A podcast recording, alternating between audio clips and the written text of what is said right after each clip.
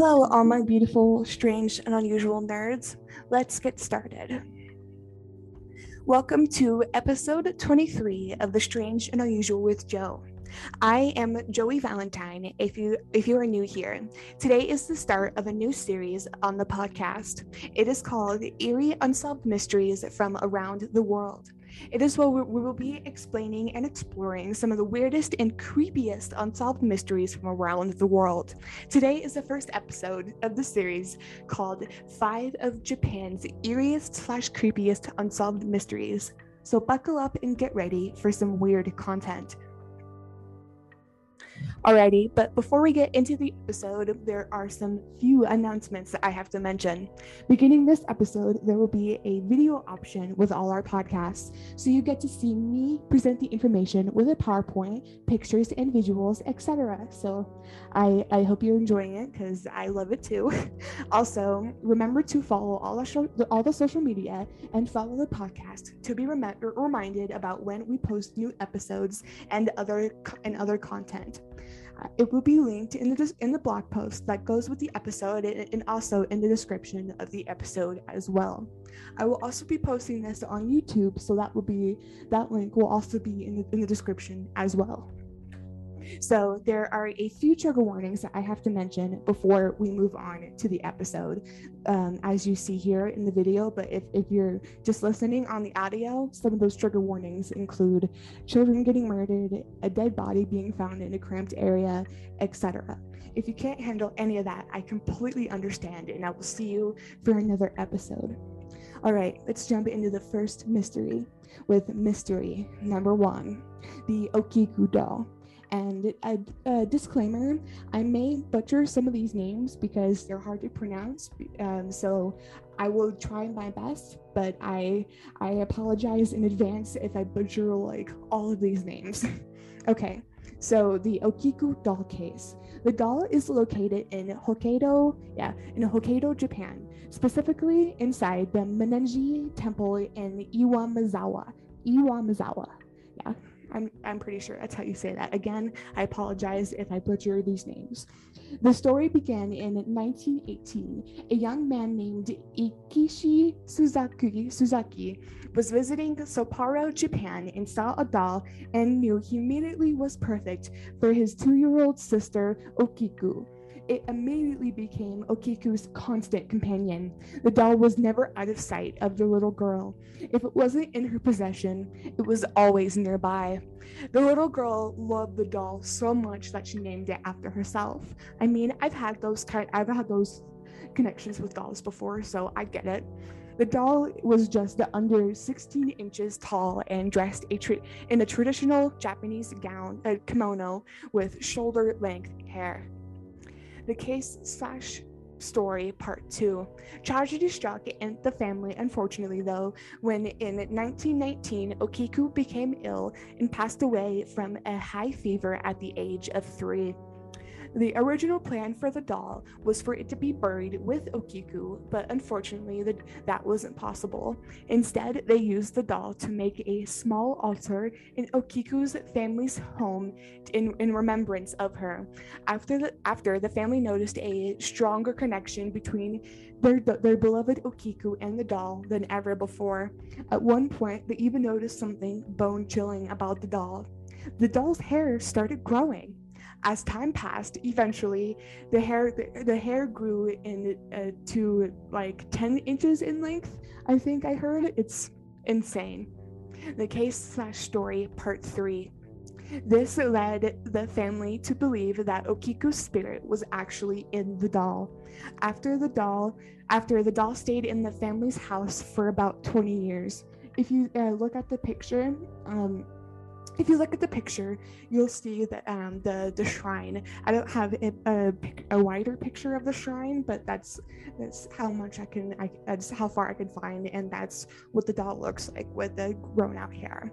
After the doll stayed in the family's house for about 20 years, in 1938, the family moved moved from Hokkito, but decided to leave the doll in the Menagerie, the Menagerie Temple, where it remains to this day. No one is allowed to photograph the doll, unfortunately, when, when they visit the temple, but they can they can still like watch it and look at it.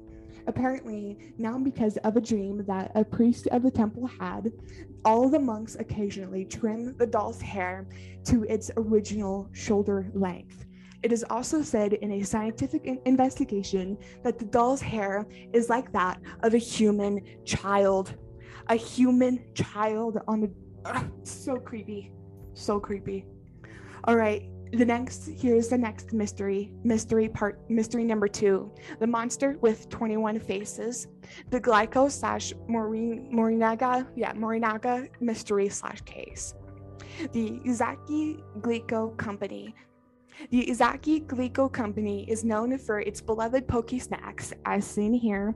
I love them. I've had them before as seen in the picture on the left, like I said, on March 18th, 1984, though, they were seen in a very different light because of something tragic. According to allthat'sinteresting.com, that night, two masked men broke into the home of Glico president Katsushika, yeah, Katsush, Katsuhisa Uh, Izaki around 9 p.m. They tied they t- tied up Izaki's wife and daughter and dragged Izaki naked from his bathtub. They threw the candy executive into the back of a car and sped off into the night. After after this this happened, after the kidnapping, afterwards, the shock of to afterwards, to the shock of many people in Japan, the kidnappers then demanded 1 billion yen and 220 pounds of golden bullion. I'm not sure what bullion is, but it must be money. According to allthat'sinteresting.com, though Izaki managed to escape before the company paid his ransom, it soon became apparent that his torment had just begun. The anarchy that came afterwards before long, six cars, literally six cars, were found on fire in the Glico uh, in the Glico parking lot. Then someone sent the, the company a container of hydrochloric acid. Then the tormentors sent send it threatening letters, and they they were printed in the newspaper very quickly. One of the letters said things like, "To the police fools, are you stupid? What the hell are you doing with all that manpower? After they continued giving, after they continued giving clues throughout, like the color of the car, etc. The the ended they ended the letter with should we kidnap the head of the pre- prefectural yeah prefectural police too then their threats got even worse. In mid May, the monster with 21 faces claimed that they laced a ton of glico candy with cyanide and put them back on the shelves. How the monster with 21 faces laced that candy and put them back. Following that letter, the country of Japan was in total panic, and understandably so. I would be too. The monster with 21 faces didn't specify which candy they laced the cyanide with, so Japan recalled all of Glico's candy. As a result, the Glyco company saw big decreases in their sales. But oddly enough, police never found any evidence of cyanide in the candy like the monster with 21 faces claimed. Then the monster with 21 faces continues to torment Japan with different letters.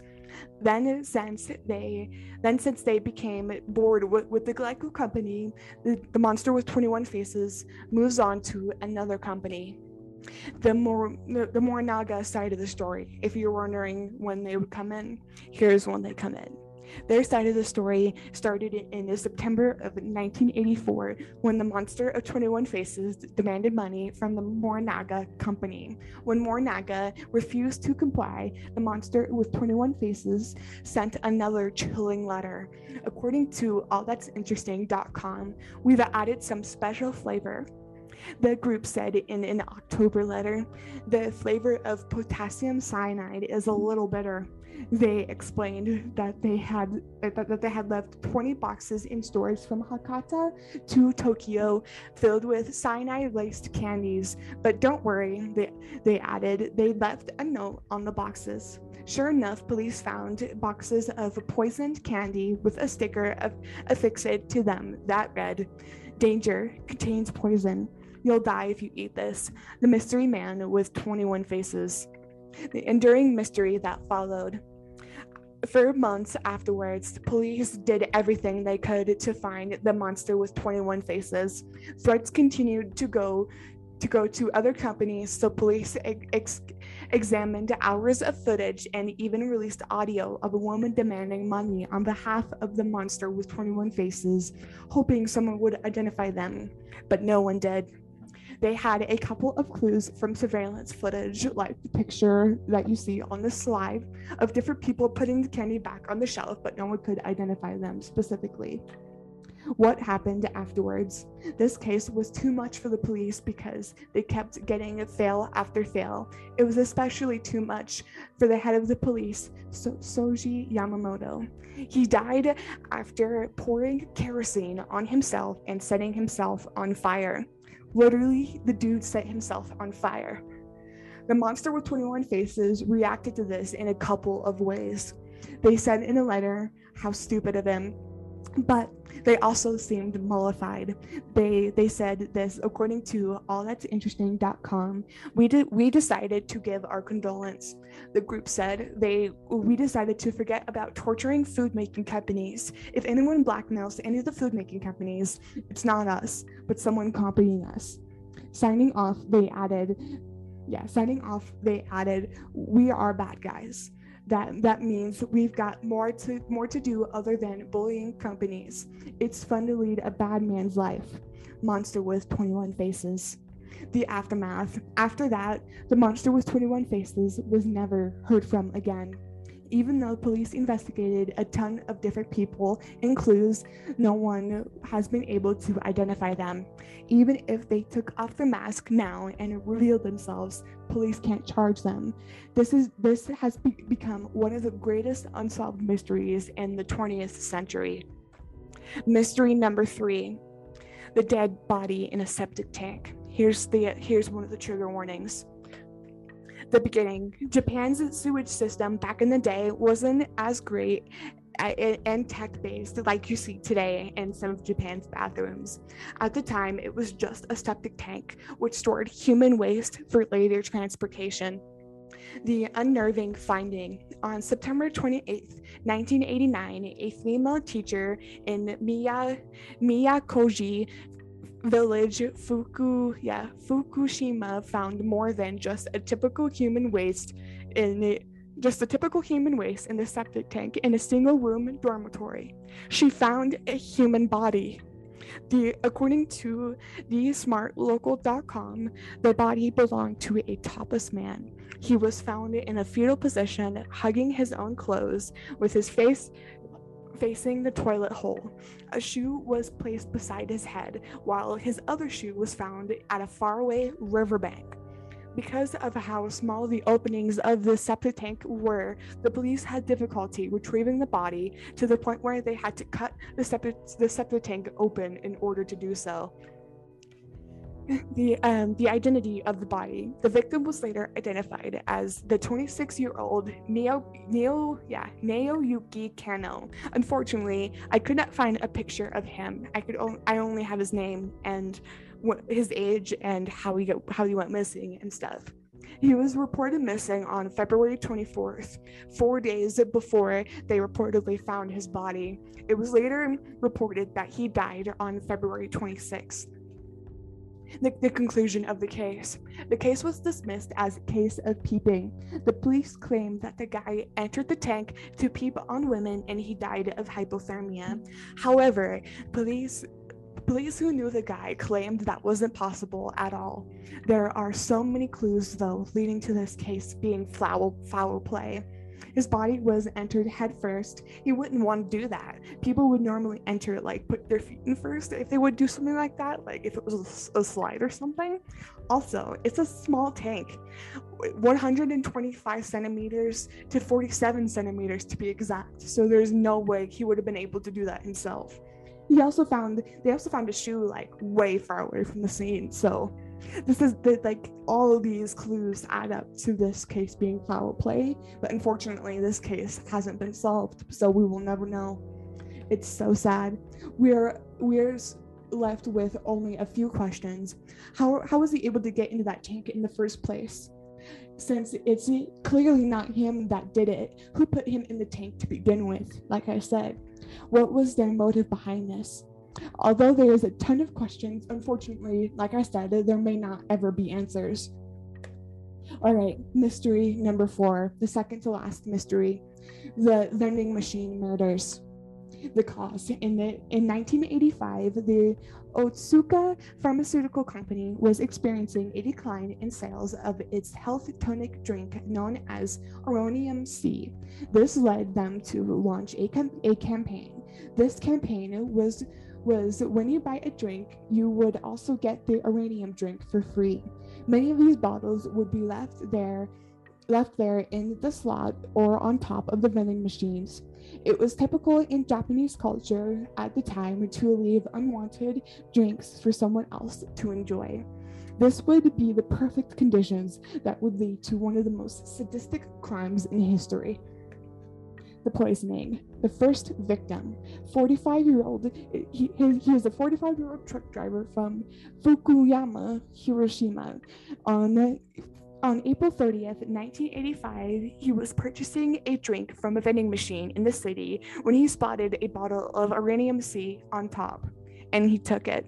He would soon regret it because he fell ill he was showing signs of severe poisoning and internal chemical burns. I mean, ow. The medical staff that took him in couldn't help him other than identify what poison was killing him. The tests showed that it was paraquat, a chemical often used against weeds and banned in over 30 countries due to its adverse effects. This man died on May 30th, 1985, so literally a month after he drank the bottle. It's wow. The police investigation of the case led nowhere and the case went cold. Even more poisonings. After the first victim, the murders keep happening more and more. A 52 year old man in Osaka drank a free beverage from a vending machine on September 11th and died three days later. The same thing happened to a 23, a 22 year old college student, excuse me, in, in May by the end of November, there were so many murders that was that it was hard to count. The investigation. The police worked hard on this case, but it was unfortunately unsolvable. There were no witnesses, no cameras, and it was the it was the 80s, so they didn't have any DNA testing yet either. If they had it, it was very minimal. There was no clear motive for the murders either. They were scattered, and none of the victims were connected to each other at all. The, poli- the only connection be- between the cases is that all but the very last victim were male. There is no evidence, not a single lead the police could catch, so this whole case went cold.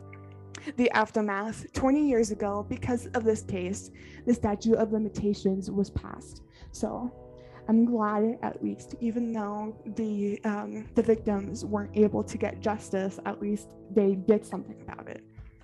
And here's the last mystery. I don't know why it's shrunk like this, but mystery number five: the massacre of the Miyazawa family in Setagaya. The Miyazawa family, they lived in a suburb in Tokyo called Setagaya, which is about half an hour, which is about half an hour away from the city. Setagaya is home to the Gotokuji Temple, which is known for its collection of Lucky Cat figurines. The, in the Miyazawa family, there was 44-year-old Miyoko, yeah, Mi, yeah, Miyazawa. Sorry, I'm just trying to pronounce their name right. His 41-year-old wife Yasuko, Yasuko, and their children, eight year old daughter Nina and six year old son Ray. Mikiko Mikiko worked for worked for Interbrand, a London-based consulting firm. Yes, and Yasuko, the wife, was a teacher. The tragedy. On December 30th, 2000, the whole Miyazawa family was murdered. A man climbed a tree outside of their house and entered the second floor of their home. He strangled six year old Ray to death and murdered his father with a knife. The mother and daughter were subsequently killed also with that knife. The killer afterwards stayed in the Miyazawa residence for two to 10 hours. He used a computer, ate their food and drinks, and treated and even treated his own wounds. He only left when Yasuko's mother arrived. The suspect in the house the suspect left behind sneakers Slazenger brand yeah Slazenger brand uh, the, with korean sizing likely purchased in korea a dark green hip bag a black handkerchief a hat a scarf a down jacket a black winter black winter gloves and the killer left many traces of his DNA, so the police were able to uncover the fact that the male, the killer is a male around his 170, 70, uh, 170 centimeters tall, as you can see in the picture. He is likely of mixed descent from Asia and Europe, with one with a one in four chance of being Korean. Um, that is all that unfortunately that is all we know about that case. So Thank you guys so much for listening and watching the 23rd episode. I hope you all liked it. Remember to give the podcast a follow and like it. I'll talk to everyone next time. I'll probably do a bonus episode this week, so I'll talk to everyone then. This is Joey signing out.